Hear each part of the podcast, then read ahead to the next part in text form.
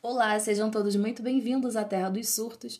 Esse episódio eu talvez não coloque nas redes sociais da mesma forma que eu coloco todos os outros, mas eu queria trazer essa reflexão para você porque é uma coisa que eu tô sentindo e eu preciso colocar isso para fora. Como você já está acostumado, eu sinto e posto. então, eu vou ler para você o texto que eu escrevi.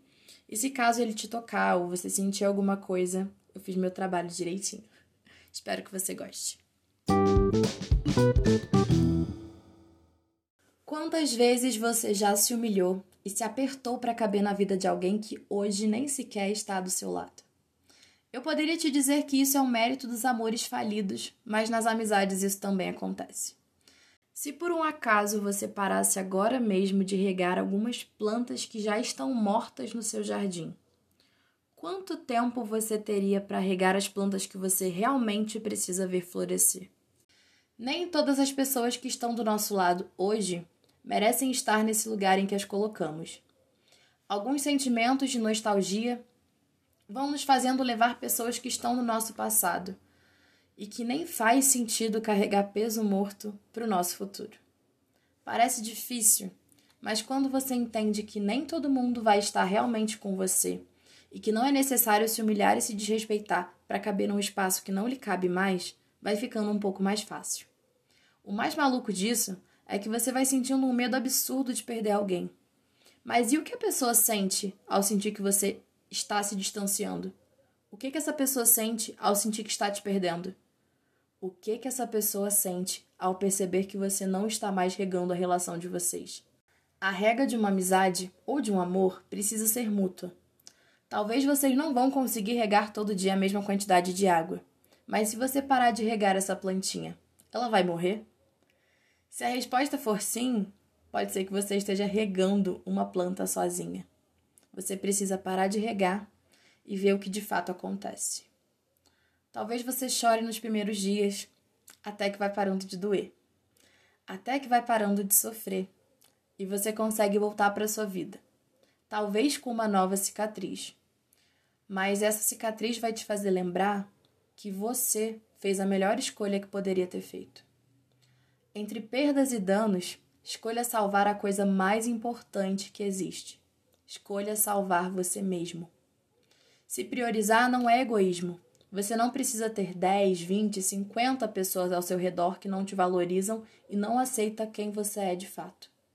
Saiba perdoar, saiba acolher quem precisa, mas acima de tudo, saiba se retirar de onde te magoou. Entenda o seu lugar na vida de quem você ama e entenda também o seu lugar na sua própria vida. Só assim você vai começar a entender que não é preciso se humilhar para caber na vida de ninguém. E pela primeira vez na vida, eu estou experimentando esse sentimento de me respeitar acima do que for. Óbvio que eu erro, eu tento ajustar, eu tento consertar, eu peço desculpa, eu sou humana. Mas uma coisa que eu escutei há um tempo atrás me fez pensar demais sobre quem eu realmente sou. Um amigo que vivia sumindo, aparecendo, sumindo, aparecendo, me disse uma vez que eu sou muito compreensiva. Mas até onde cabe só eu ser compreensiva? Até onde cabe só eu entender o lado dos outros? Até onde cabe eu ir me colocando em segundo plano para não perder plantas que eu sei que já morreram? Pare de regar o que você já sabe que não floresce e comece a colocar o seu tempo onde realmente vai te fazer crescer, amadurecer e florescer. Floresça onde te caiba e não tenha medo de mudar. Mudanças fazem parte da vida, amadurecer faz parte do processo. Eu te desejo coragem para enfrentar os desafios, olhar para dentro e perceber que você é uma pessoa muito foda, que não precisa se moldar para caber na vida de ninguém. Você precisa sim melhorar, aprimorar por você, ser uma pessoa melhor, uma pessoa que você olhe, veja evolução, veja progresso, mas que você não precise se humilhar para caber na vida de ninguém. Esse lugar não é seu. O seu lugar é um lugar de prestígio, de cuidado, de afeto e de amor. Você não precisa passar por isso. Eu te desejo coragem e muito amor na caminhada. Se me doeu escrever, deve ter doído ouvir. São verdades que nem todo mundo tem coragem de dizer para você, mas eu tive Na verdade, eu tive coragem não de dizer só para você, mas eu tive coragem de dizer para mim. E doeu, doeu muito, doeu muito.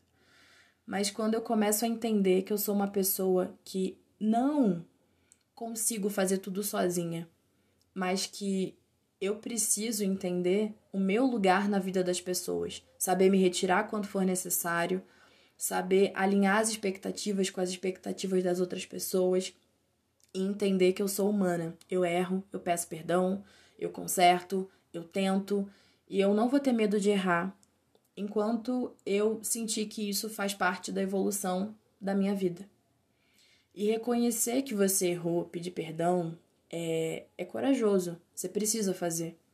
Mas depois disso, você não precisa mais ficar tentando se moldar e se humilhar para caber no espaço que alguém te retirou, ou que você mesmo se retirou. Eu espero que você tenha sentido esse episódio e quero te falar que essa dor vai passar. Se você também está sentindo isso, pode ficar tranquilo que essa dor vai passar. Eu já perdi pessoas que eu achei que eu fosse morrer se eu perdesse, e eu tô viva. Gravando esse podcast para você. Talvez com algumas cicatrizes que não vão curar nunca, mas eu sigo. E eu quero te desejar isso também. Que você saiba seguir apesar das turbulências. Espero que você tenha gostado. Qualquer coisa, eu tô lá no arroba Eva Surtada. Ou se você quiser trocar uma ideia comigo no WhatsApp, eu tô lá também tá? Eu sei que foi um episódio um pouco diferente, um pouco forte, mas eu precisava dizer e eu senti que você precisava ouvir. Espero que você tenha gostado. Compartilhe esse podcast com as pessoas que você sente que também precisam escutar essa mensagem e sentir esse impacto que eu senti daqui. Tá bom? Um beijo e até o próximo podcast.